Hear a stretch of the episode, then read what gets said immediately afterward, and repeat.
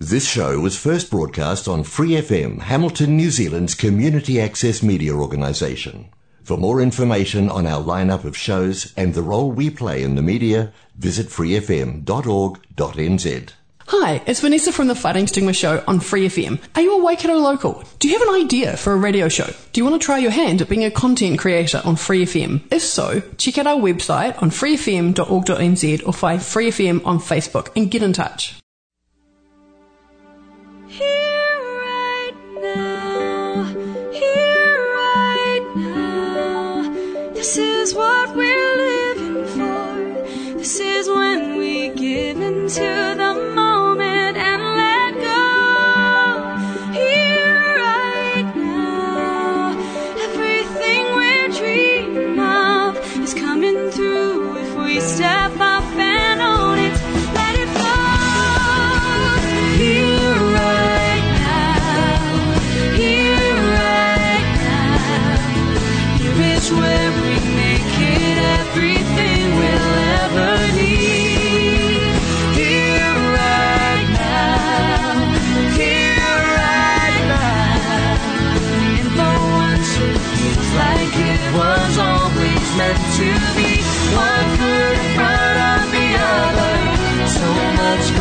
Discover still, this is what we'll get in everything we have and more. As long as we stay together, we'll just keep getting better till we need us. We get better what comes after or before. I don't believe in luck, I don't believe in fate. But this is so much more than I could ever contemplate. I can't believe you walked into my life and you're still here. When I'm with you, there's no confusion, everything is clear. And we'll have weeks and months and years, whatever. We were meant to be together. You were sent to me.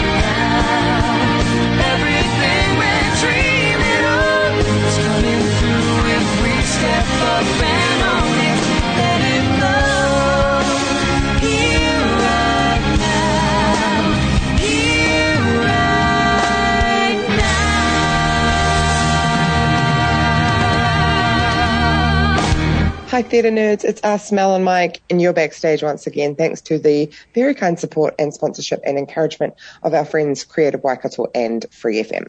By the way, if you are new here, we talk a lot about theatre. You could call it nerding out if you like. We do it every week, so feel free to join us for the ride. We'd love to have you come back next week as well. Like and follow us on Facebook and Instagram and tell your mates about us and bring them back next week as well. Yeah, do that. You can also catch the backlog of our episodes on your favourite podcast streaming apps by typing in Backstage with Mel and Mike. So I'm not sure if you know Musical of the Week already, but I finally got round to putting it on and having it listen. I've listened to it through a few times now. Ghost the Musical. Mike, do you know the movie? I know the movie, of course. Didn't really, I was going to say I didn't really know there was a musical, but I think I did.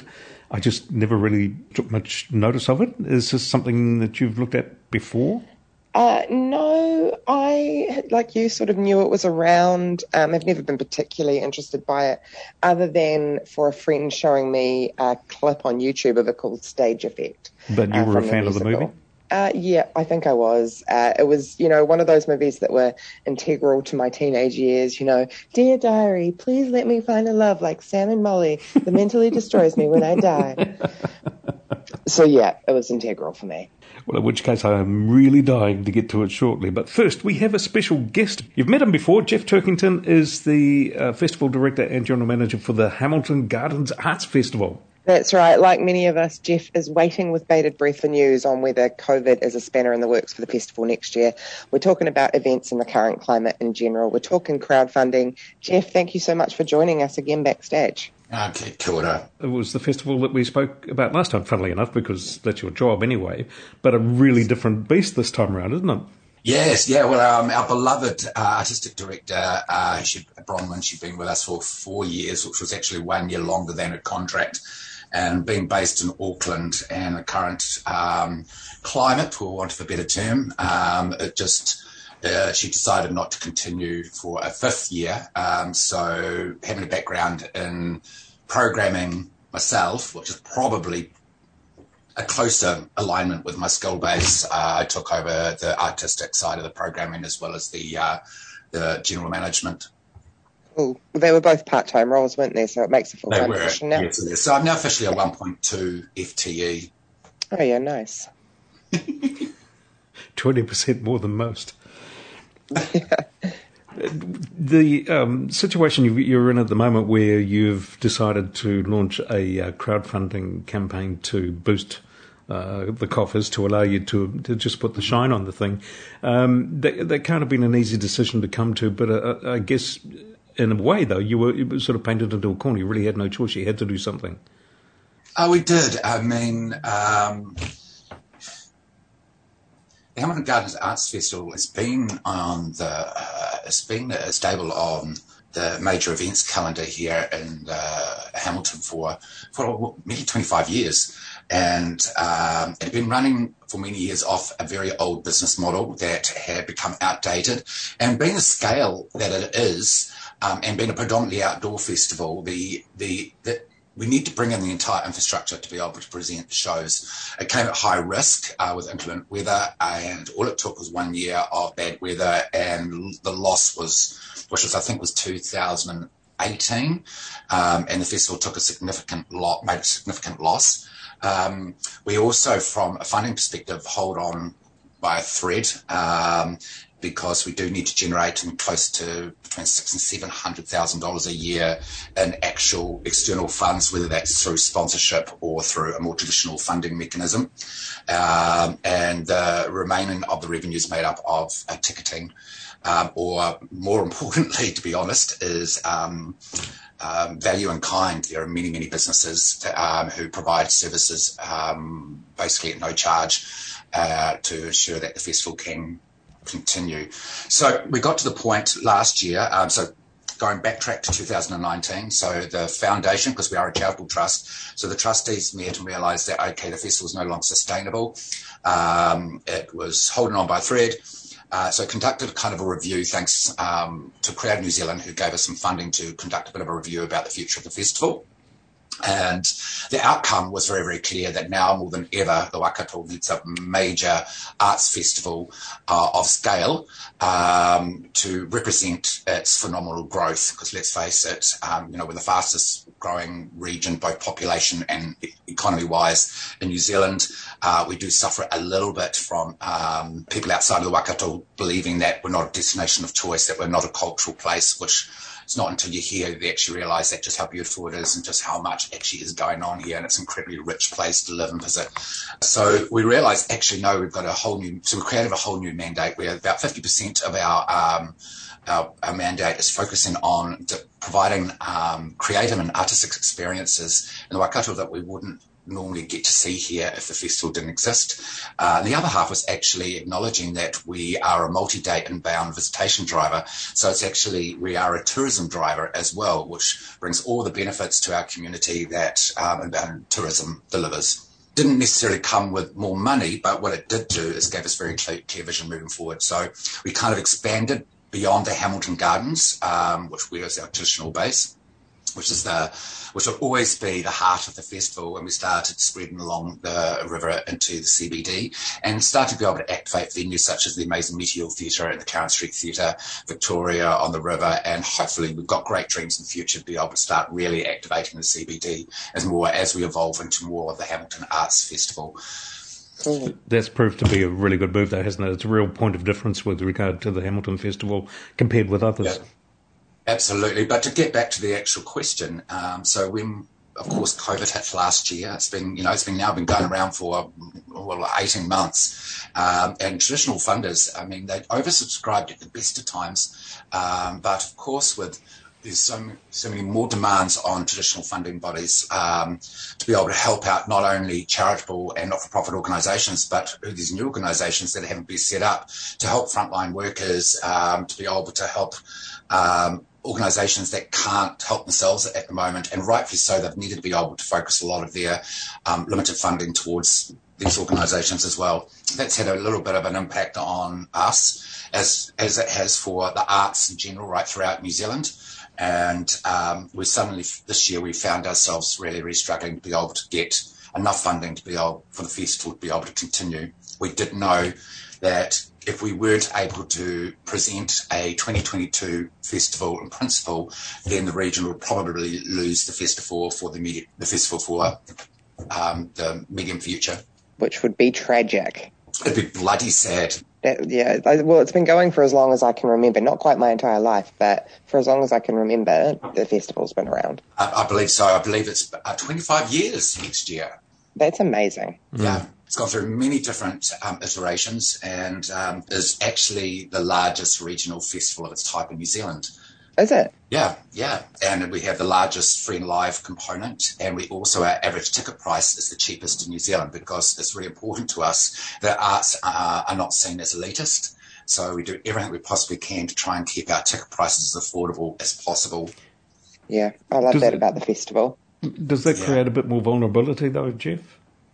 Um, well, there's kind of like, um, you know, it's basically, it's, it's, it's um, chicken and egg, because if we put our prices up, less people will come. So, you know, would we actually end up with more revenue? Maybe not. So we'd rather try and keep our prices as affordable as possible, get as many people in as possible so they can get to share these experiences. And in saying that too, in the last couple of years, we've um, been able to substantially increase the amount of free and live offering that we have, so you don't actually have to pay for a ticket to experience the, the amazing dynamic that's the festival. Um, the Grassroots Festival Hub, for example, um, is open from five o'clock to close every night, where we feature uh, Waikato bands um, and other entertainment that's just free entertainment. And we've just taken on a new contract with the, um, just gone into partnership with Village, which is a division of Montana Group, is going to be delivering our food and beverage right across the entire festival next year, which is um, really going to, you know, it's really quite exciting how we're evolving quite quickly into uh, a festival that you might experience internationally. I think it's a it's a, cool. a festival you can experience on so many different levels. I, for one, would really hate to, for you ever to get to the stage where you think that, though, presenting that free entertainment uh, aspect of the festival becomes untenable. To me, that's one of the great things about the festival that sets it apart from all the others. Yes.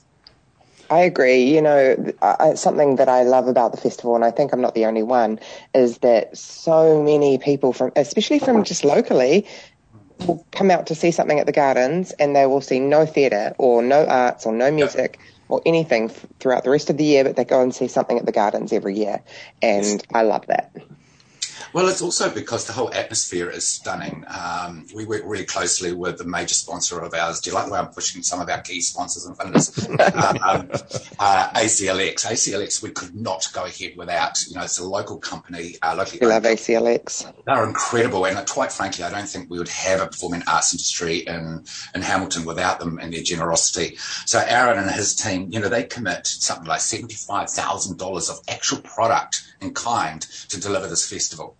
Wow. You know, so um, that's that's product that there's lack of that's revenue they're not getting because that's their staff and their actual product that they should be hiring out in peak season, mm-hmm. and uh, just ensure that the festival can go ahead. So through that technology, the, uh, the lighting and, uh, and the gardens and the ambience and the sounds and the smells in late February where it's still got that wonderful smell of summer, and it really is a special occasion, and it's not often you do get to experience our beautiful Hamilton Gardens at night lit as such. I just wanted to ask you also about the difficulties around trying to get people to put things in concrete for you, for not just this festival, but thinking further ahead too. Um, the experience of everybody over the last eighteen months must be that uh, nothing is certain, and, and things are very hard to pin down in terms of fixing stuff into a calendar, being absolute, absolutely definite about, you know, being able to commit to something like a festival performance or, or anything else for that matter. Is it just my imagination, or is it actually hard for you to achieve that uh, when you're looking at next year's calendar, for example? I'll have to say this year has been um, an absolute unrealising on the radio, so I probably will have to change my terminology there. Um, it has certainly been challenging, but it's not just challenging from us, it's been challenging for the entire industry. And if you looked at what our program was shaping up to look like two months ago, it is incredibly different now. And that is because I'm having dialogue every single day with different um, companies or artists whose shows didn't get to go ahead. They were just about to open an alternate silo and suddenly they couldn't. And it happened twice, and suddenly now they're in a financial situation where they're not quite sure how they're going to pay back their bills. Um, and you've got uh, people stuck in lockdowns and insecurities, or they can't get together and they rehearse, um, and particularly um, for a lot of ensemble theatre pieces. Um, and it's just changing on a daily basis. So you've, just, you've got a lot of balls in the air, um, and it's really some of the stories I'm hearing is incredibly sad. Mm-hmm. Um, but that also reinforces just how important it is that we make this festival go ahead. I mean, this year's festival, one of very, very few festivals that actually did go ahead, squeezed in between lockdowns. And it was a ballsy move just to keep going. But we kept going because we didn't have a choice. And, um, and we're very fortunate. And one of the key outcomes that we got from that, and the feedback that we got from the participants, uh, was that it turned into a financial lifeline for many of those artists and performers who'd lost all last year's work. And not just performers, but a few of our key infrastructure suppliers as well, who'd lost an entire year's work. And suddenly there was this white light in the, you know, at the end of the horizon, um, or the end of the tunnel, where um, suddenly there was a paying gig, and a big paying gig. And I, was, um, I mean, of scale. It's a festival scale that employing a lot of people and a lot of artists, and a, and um, um, and we suspect that next year is going to be a bit similar. Are you thinking at all about what vaccine certificates and that sort of thing might mean for you guys? Very, very much so. So uh, we are. Um, I'm almost in daily dialogue with um, EVANS, which is the Event Association of New Zealand, who are very, you know, talking very closely with the government um, to see what that's going to look like, and whereby that we are launching, you know, fingers crossed that we do get to move ahead and we're successful with our, our crowdfunding campaign, is that we launch at the end our program for twenty twenty-two, the end of February. Our printed program, may we, we probably be referring people to our website to find out what the status is around um, contact tracing, et cetera, because that is evolving, and we don't expect to have all the answers by the time that we launch our program. But yeah, we're watching that really closely, as we did this year when we were trying to stage a festival when we're moving in between level ones, twos and threes, and also when Auckland was in level two and we were in level one, and what that meant when a lot of our acts had to come down from Auckland. It is a uh, it's a case of being incredibly um, nimble and um, and with a sense of responsibility at the same time, that, you know, we're, we're living in a world of a pandemic, and uh, we do not want to put any of our artists, our staff, our volunteers or our audience in any danger whatsoever. That's right. I definitely don't envy you the job, Jeff. Look, I tell you what, it uh, keeps one busy. I'll bet it does. Yeah. But the good news is that um, through all this is that we're at the point now where we're probably about ninety percent um, into locking down our twenty twenty-two program. Um, probably, probably about a month or two behind where we would like to think we were, but it's been, um, you know, an interesting journey, and the program has evolved to one that we're actually really excited about. When um, I first sort of presented the shape of the program to the trustees about three or four weeks ago, at the same time when we realised that one of our major funders uh, couldn't come through, um, the general consensus of the foundation was that, well, how can we not go ahead? How can we not present this to our people, to, in our community? But it is a bold program of that's that's a feel-good program, because um, I don't think people want to watch sad stuff at the moment. We've got enough challenges on, and it's incredibly diverse and um, and and quite different to previous years. And maybe that is. You know, that's probably maybe it's just the artistic direction of myself um, and and my colleague Nick, who's working with me as well, Nick Walsh. But um, it's also has the work that's been involved around us in New Zealand. For example, with theatre, that's you know um, ensemble work that can't rehearse. Um, there is now a some really st- stunning work that are solo pieces that have, have developed in isolation.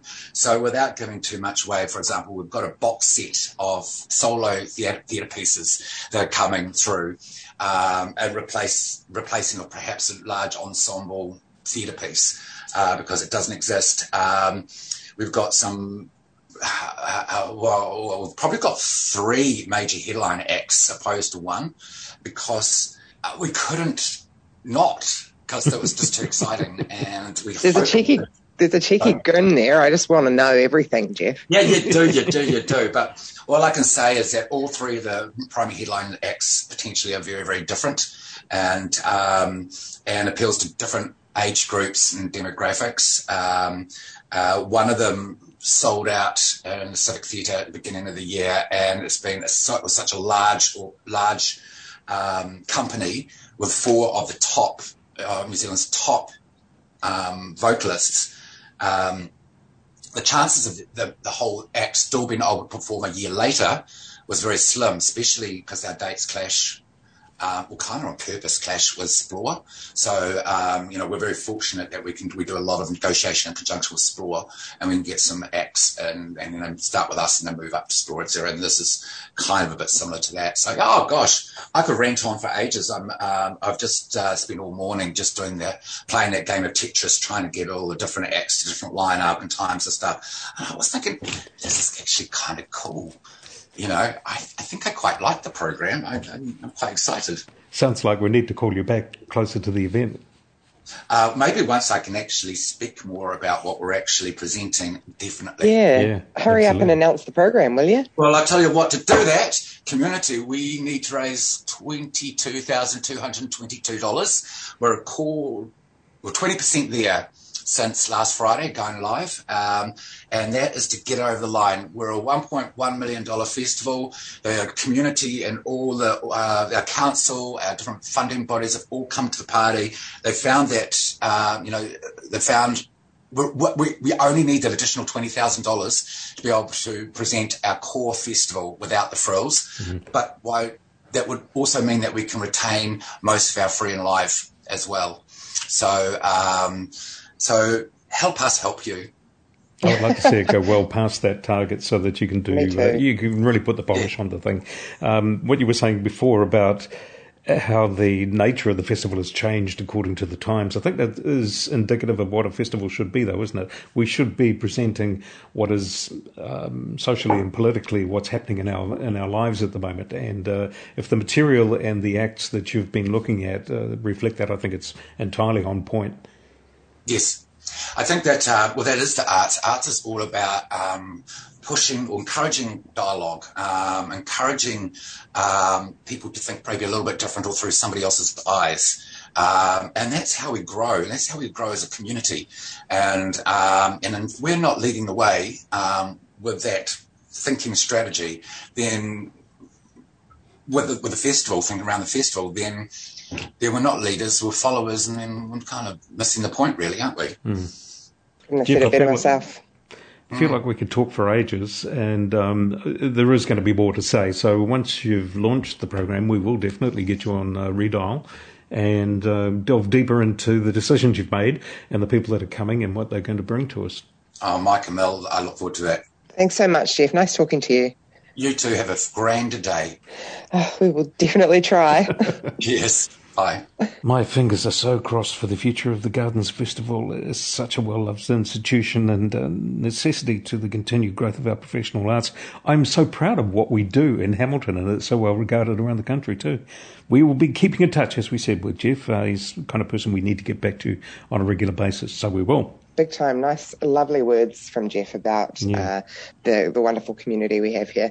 Um, I think there are quite a few people, actually, that we should catch up with and check in on now that COVID has thrown such a massive spanner in the works for loads of projects. Let's start with you, though. How are your projects going? Well, uh, Assassins has been uppermost in my mind for a while because we were so far into rehearsals for that before we had to stop. And, and we guess we've got to pick up pretty much where we left off. And none of us has lost anything in terms of the will to do it.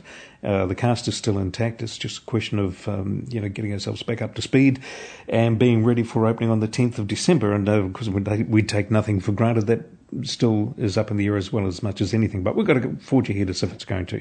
The other one for me is, of course, the announcement of uh, audition dates for the play I'm going to direct for Playbox Theatre. That's called Geezers, and that is on stage in March next year, so that is starting to occupy a bit of my time as well as I prepare for auditions at the end of November, and then uh, working on set design and everything else I need to before we start rehearsals at the beginning of February. We'll be starting to do a lot of the groundwork at that stage, but I'm hoping to have it cast before Christmas. And uh, beyond that, I'm just looking at other audition opportunities for next year and thinking, gee, it'd be really nice to be involved in that. Or, heck, how could I not be involved in that? And yeah. suddenly thinking my, my twenty twenty-two could be pretty full. Well, let's hope that COVID stays the hell away. What about you? Have you had any casualties in your list? Yeah, well, it's funny you should mention it, Mike. Um, I have, we have just, I've just experienced my first personal COVID casualty. Um, I was lucky enough over the last eighteen months to get pretty much everything I've worked on on stage, uh, but we've just made the really difficult decision to cancel the Rivoli Theatre uh, Christmas show back to the eighties, um, just because they've lost seven weeks of rehearsal time, and seven weeks out of a twelve-week rehearsal period is just too much. A tough call, um, though, isn't it? Oh, it's devastating. The whole team are just devastated, um, because, and like we, we sort of talked about before, nobody likes to have their show derailed, and it is actually just a tragedy and something that nobody could have seen coming, and yeah, so we've done that, and it, that's a damn shame. It is uh, a very um, weird feeling when you when you look at the possibility of something being canned, and you've invested so much of your time, your love, your energy into it, and so have a bunch of other people. You become a family doing this. You do accept yeah. that sometimes things are out of your control, and you do accept that for the greater good, sometimes those tough decisions need to be made.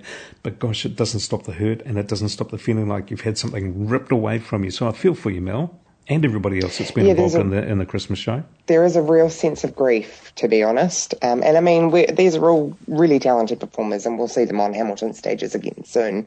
Uh, but, yeah, they're all grieving today. All right, they'll be all right. At, looking at twenty twenty-two then, uh, have you got anything that you're prepared to divulge at the moment about what you might do? Oh, you know, it's all like, a bit like you. There's a lot of stuff coming up that looks quite exciting.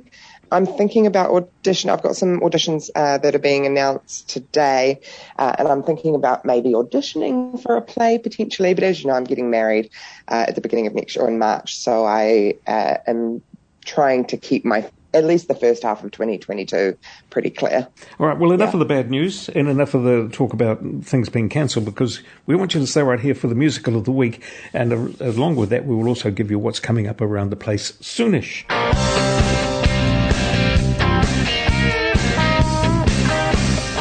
My mama's always saying, the meek shall inherit the earth. It's hard to be that humble when you see the number that's my new net worth. I'm gonna do some shopping, I'm gonna make a splash, and everywhere I'm stopping, jaws will just be dropping, cause I'm paying in cash. I got it, and now I get it. For women of my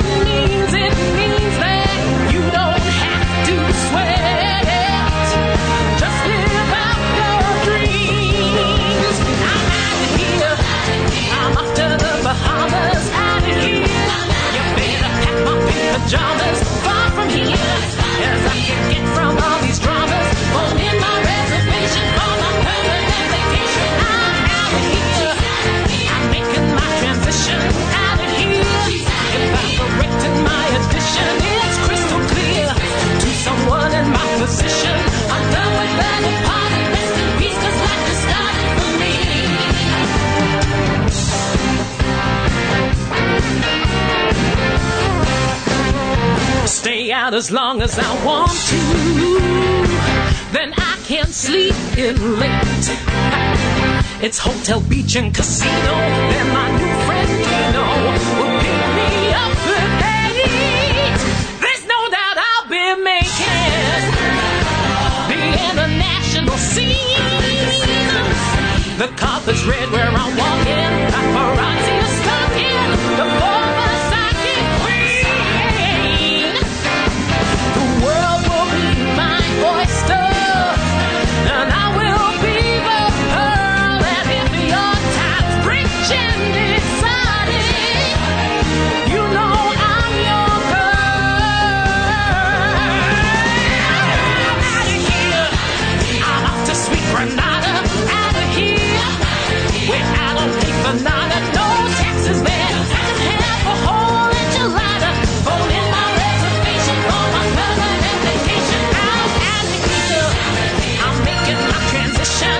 Out of here. If I'm correct and my addition is crystal clear to someone in my position, I'm done with the departed. Rest in peace, 'cause life has started for me. But you know that when you have success, talking about a whole new level of stress, making decisions under real duress, and then you're dealing with the I R S. They say the money can corrupt your soul. Am I headed down that slippery slope? And multimillionaires can flip their lid, and I could end up just like Whitney did. I'll take the risk. I'm out of here. I'm flying to Mauritius. Out of here, where the crab cakes are delicious. Far from here, that's where I find my dreams and wishes. Only my reservation for my permanent vacation. Out of here, acting for a Aruba. Out of here, just let me swim and scuba. Far from here, just as long as it's not Cuba. I'm done with that departed. Rest in peace, 'cause life has started. Phone in my reservation, 'cause I'll take a long vacation. Look, it's me, I'm walking around with people talking, talking to me. No more talking to me, yeah, yeah, yeah. Life has started for me.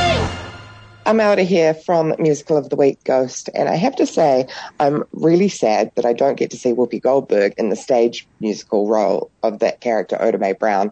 Uh, I love the idea of, of that character just singing her way through her life, and Whoopi Goldberg is such a gem. She's quite the quite the trooper, isn't she? Um, and yeah. has such a great presence on stage from everything I've heard about her.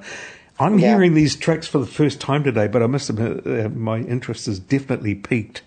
Because I've, as, as as I said before, I may have sort of subconsciously been aware that the musical existed, but certainly not aware of any of the music or, or the way that they've handled some of the obvious difficulties of trying to get this thing on stage. So I'm all ears.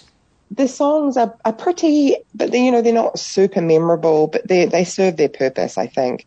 Um, but I, I, if you know Ghost, you know that it's about a guy who is dead, and he dies right at the beginning of the show or the film, and he is dead throughout the course of the show. And so I think the show is more about the stage trickery than it is about anything else, oh, from what I can tell. Mm-hmm. Um, let me get into the goods, anywho. As I've mentioned, Ghost the Musical is based on the nineteen ninety American romantic fantasy thriller starring Patrick Swayze and Demi Moore, along with Whoopi Goldberg. Like the film, the story centers around Sam Wheat, a murdered banker whose ghost sets out to save his girlfriend Molly from the person who killed him with the help of psychic Oda Mae Brown. The differences between the film and stage version are pretty minor from what I can tell, having been penned by the same writer, Bruce Joel Rubin. If you're not keen for spoilers, skip ahead now. Otherwise, hold tight for the general gist of things. Like I mentioned, it doesn't stray far from the film's original plotline. So if you've seen the film, you're already with me. Sam is a banker.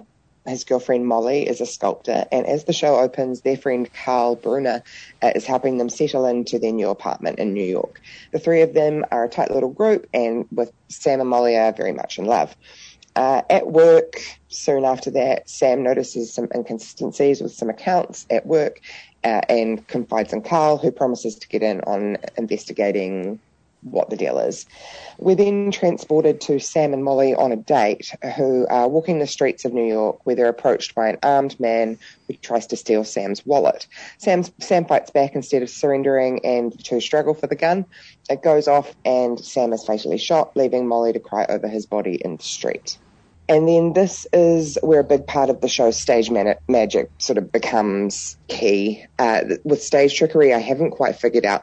Molly is crying over the body while at the same time the actor playing Sam becomes a ghost watching over her, over the dead body. I don't know how they do it, but it's quite, it's, yeah, it's pretty, pretty cool.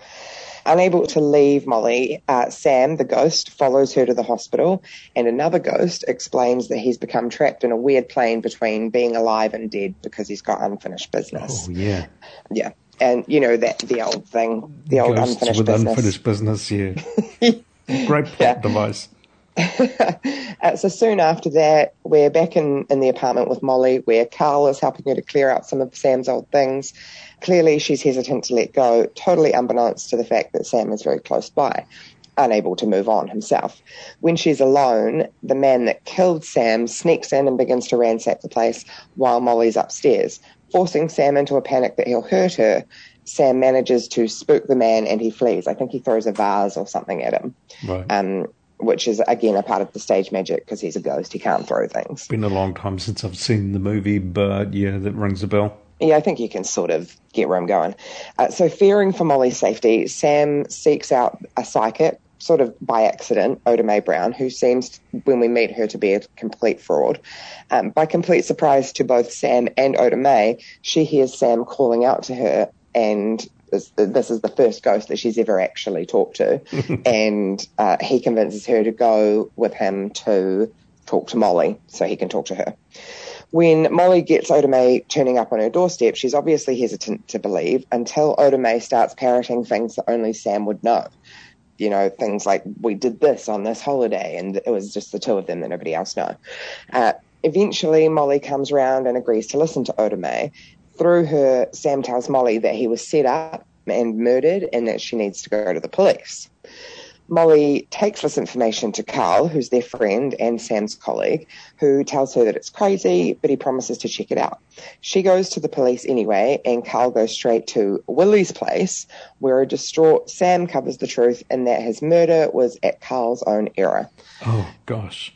Didn't see I that know, coming, Mel. Bomb.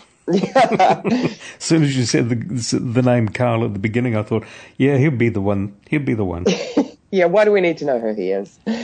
Um, so as Molly swears to suspend all disbelief, a drunken Carl wanders the streets trying to convince himself that it wasn't his fault, and that's the end of Act One. Act Two opens at the police station, where it is revealed that Oda Mae Brown was, has somewhat of a criminal history, which obviously forces Molly to admit that the psychic is a fraud, much to Sam's dismay. In what's kind of a climactic moment of the mo- of the movie, Molly is sitting at her pottery wheel, and we're led to believe that she's somehow communicating with Sam, who's also right there, uh, when they're interrupted by Carl, who is, arrives at the house. Molly tells Carl that he was right, that the whole thing was crazy and that she was just grasping at straws. He obviously assures her, tells her it was only natural, but she has to move on, and then he makes a move on her. This enrages Sam, who's still there. Oh, this is where the vase throwing comes in. Ah, right, you get, okay. You're, you're still with me. With the help of another ghost on the subway, Sam learns how to move objects with focus and returns to Oda Mae's place to enlist her help once more. Suddenly, Oda Mae is legitimately a psychic with the ability to call on real spirits. So while Sam is there, Willie Lopez turns up to kill. Sam spooks him once again, scares him away, and Willie runs straight into traffic and dies. Unlike Sam, he is not offered a white light to go to a good place, but it's implied that he is dragged somewhere not very nice. So off, off Willie goes. Sam knows that it's not over yet and that Molly isn't safe yet, so he begs Oda Mae to help him stop Carl from getting to the money protected by banking codes hidden, hidden in Molly's apartment. It gets a bit co- convoluted with the banking codes, so you really have to, mm. so you have to... yeah, watch it to really be au fait with that. At the apartment, Molly tries to send Oda Mae away, still believing her to be a fraud, obviously. And then there's another whole famous scene uh, where Sam is able to enter the room through the closed door because he's a ghost. Uh, and he tells Oda Mae about the significance of the earrings Molly is wearing, who is able to repeat that to Molly. And she's still not convinced, so he reads a letter that's inside the apartment that she's written for him, uh, which obviously convinces her to open the door and, and let Oda Mae tell her everything, and, and just believes her. So Oda Mae tells Molly all about Willie Lopez and Carl and the embezzling.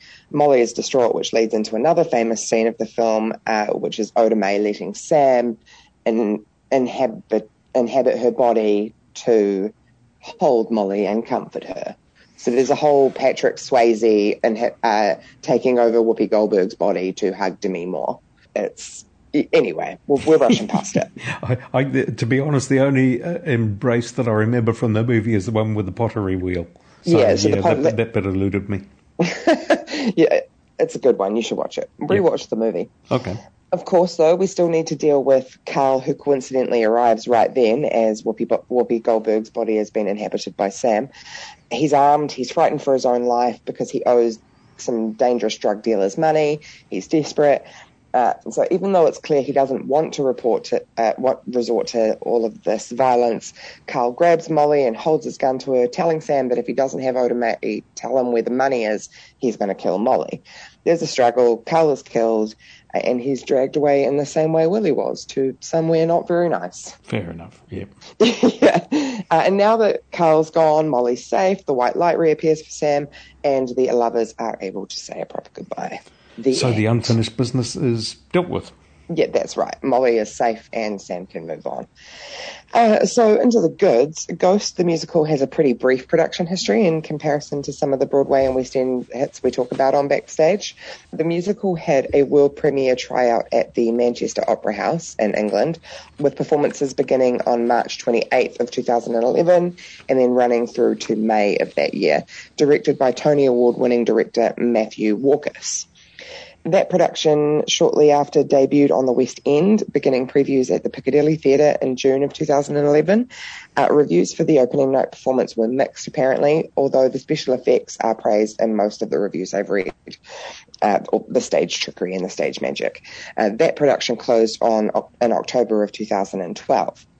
That same production then transferred to Broadway at the Luntfontein Theatre on in April of twenty twelve, so also directed by Matthew Warkus, again opening to mixed reviews, although it did receive three Tony Award nominations, and it was nominated for the Outer Critics Circle Award for Outstanding Featured Actress in a Musical and won the award for Outstanding Lighting Design.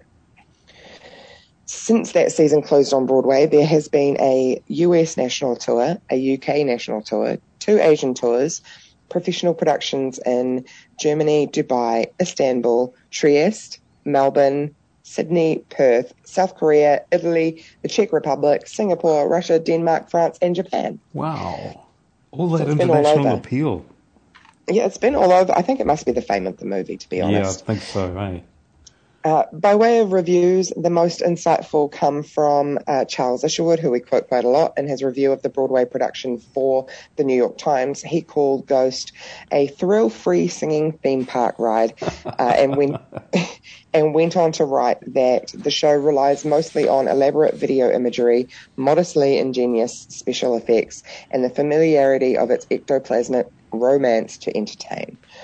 The New York Daily News reviewer wrote that the gee whiz illusions, lavish light displays, and supersized projections are the main attractions of this English import. Without eye-popping tricks, the show offers zip in the way of wonder. The book clunks along, the love story gets swamped by numerous scenes and robotic dance numbers about New York's frantic, fast-paced corporate jungle. Some some moments seem to exist simply for visuals. Hey, let's use umbrellas. Uh, but the, you know, there were people who liked it. In a more positive note, uh, the talkin broadway dot com reviewer wrote that uh, librettist, lyricist, Bruce Joel Rubin and composer-lyricists Dave Stewart and Glenn Ballard have written one of the finest film-to-stage adaptations in current memory, which Matthew Walkers has directed with energy and passion. I'm not willing to go so far as saying that this is a great musical or an, even a, an objectively good one, but it po- positively glows by the standards of all this Broadway season's new offerings and the likes of other recent movie-inspired outings. Wow. Interesting to see Dave Stewart involved there. He's one half of the Eurythmics, of course, along with Annie Lennox. Oh, is he? See, I did not know that. Yeah. Yeah, well, so but now you know everything you didn't need to know about Ghost, the musical. I will give it a listen, and we'll revisit the movie too, because I think that probably is the better deal. Uh, but, you know, like you say, the, the music is not offensive, but uh, no, it's at not. The same time, it doesn't really, um, you know, you don't you don't come away from it humming the tunes or thinking that was a, a real kick-ass song. Um, well, that's also sad. Can't say I'm really all that surprised by some of the critics' reactions. By the sound of it, uh, you know, it's, it's a show that needed the special effects to really carry it. Take those away, what's left, and that's always a good test, isn't it? I think so. Although, I mean, I'm partial to a, to a good magic show, so if you've done it well, I'm happy. Fair enough. We'll be right back with your list of what's on around the place soonish. Don't move. Stay right there.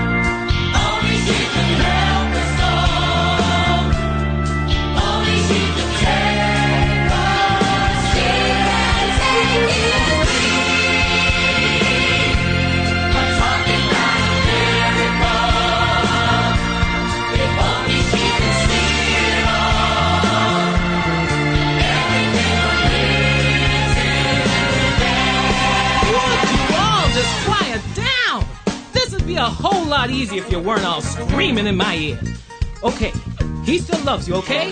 You're done. We have to move on. Sorry, but we have a long line of people here.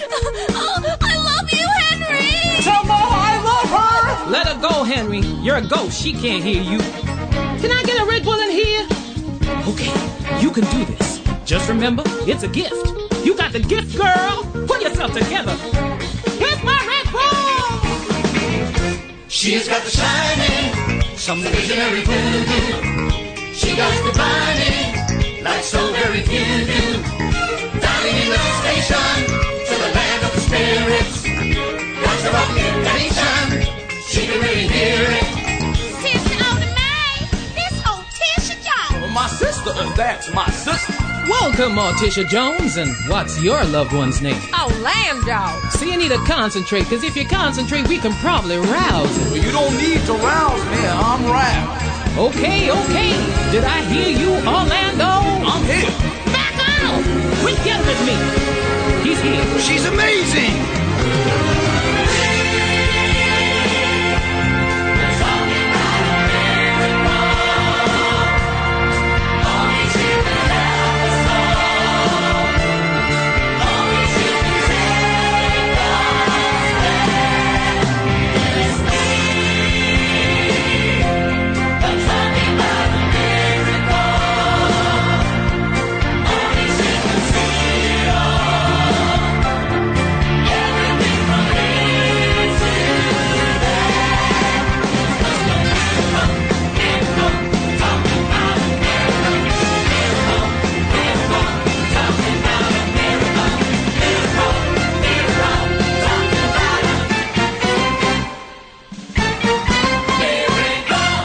your Backstage with Mel and Mike. Thank you to our friends Free F M and Creative Waikato for making Backstage possible.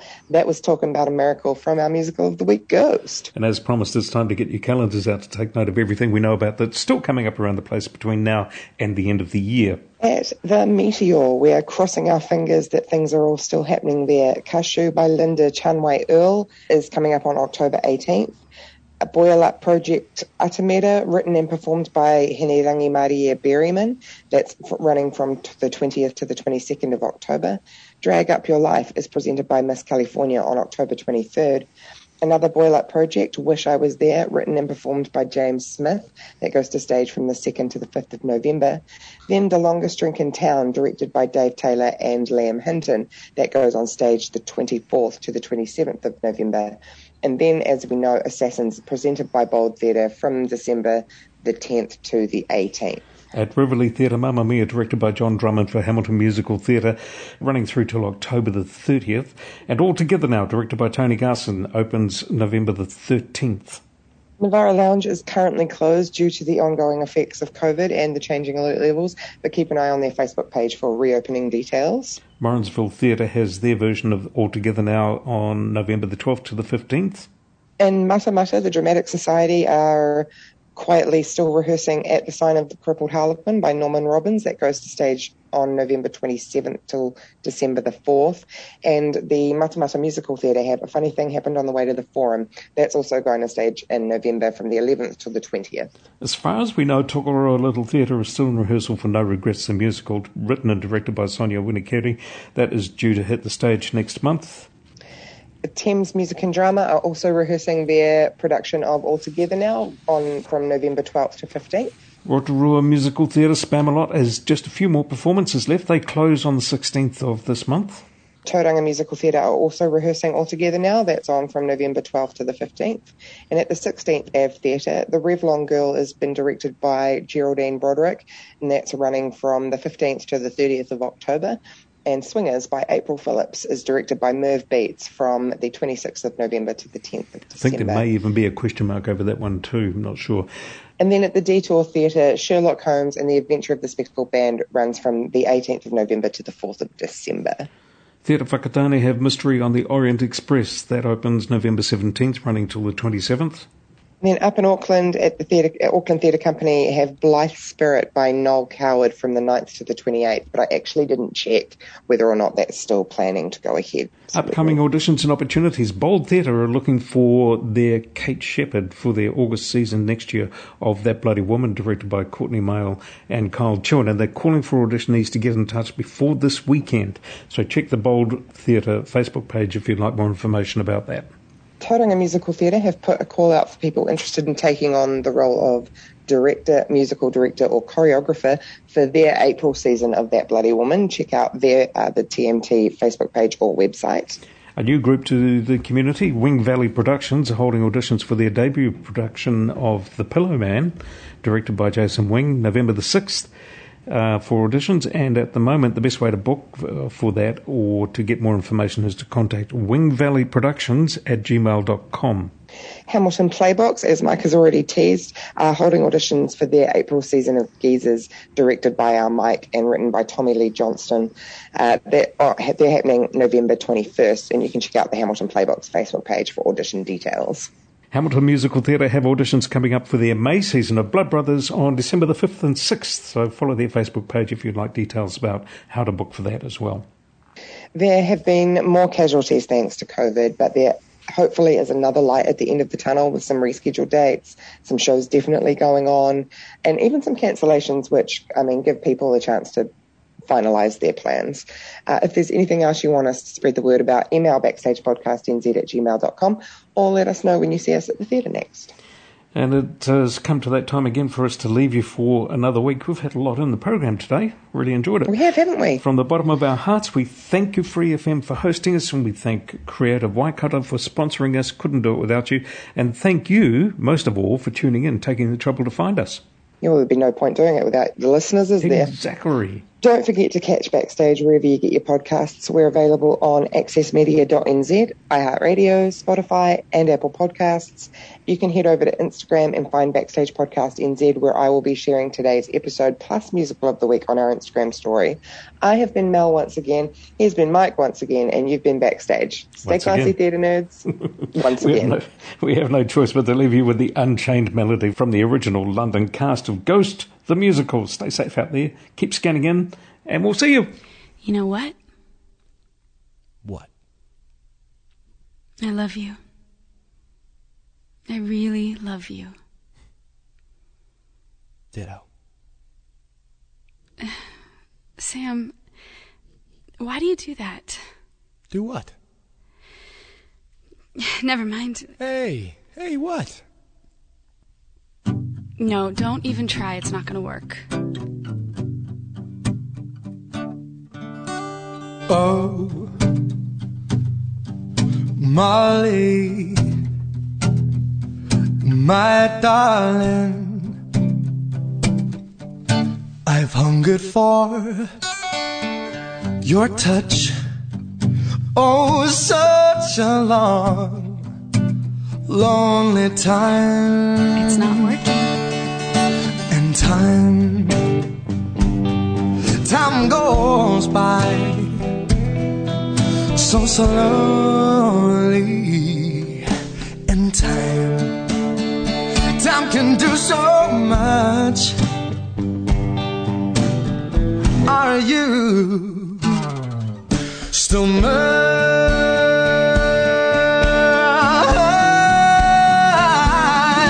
'Cause I need your love.